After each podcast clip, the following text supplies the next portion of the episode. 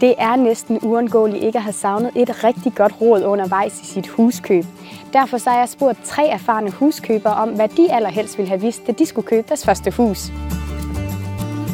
Ægteparet Anders og Tanja købte deres første hus i 2007.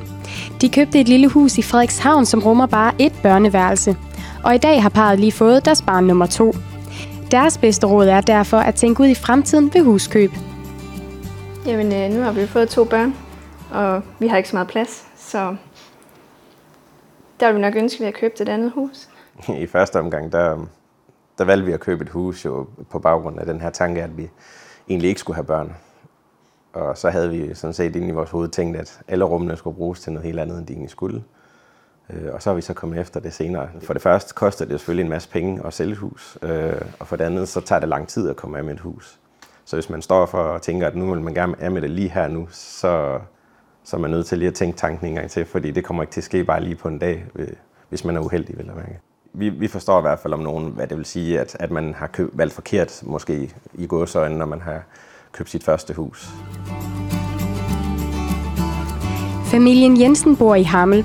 Her købte Lone og Kim deres første hus i 2013. De havde selv håndværkere med ud at se på huset, da de skulle købe.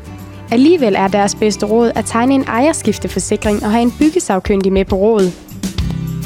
Det første år, vi havde vinter her, øh, der føltes det som om det var pingviner, der gik rundt øh, på, på gulvet herinde. Vi ringede til en, øh, en øh, energimand, som så kom ud og, og termograferede vores hus. Og så kunne vi jo så ud fra den konstatering se, at, øh, at der manglede isolering i vores hulmure. Selvom vi har haft øh, tømmer og elektrikere med på, på, øh, hvad hedder det, på besøg i huset, inden vi handlede, så har vi jo gjort os de erfaringer med, at der kunne være, at øh, for eksempel i vores tilfælde, at der var mangelfuld isolering i, øh, i hulmurene. Det kan vi jo ikke selv se, andet end vi skal bore et hul og ind og kigge med et kamera.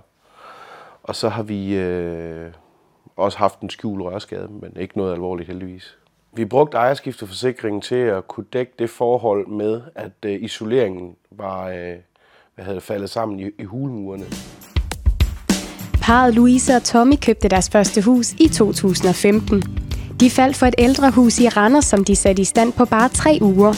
Og deres bedste råd er at have sparet penge op til uforudsete udgifter.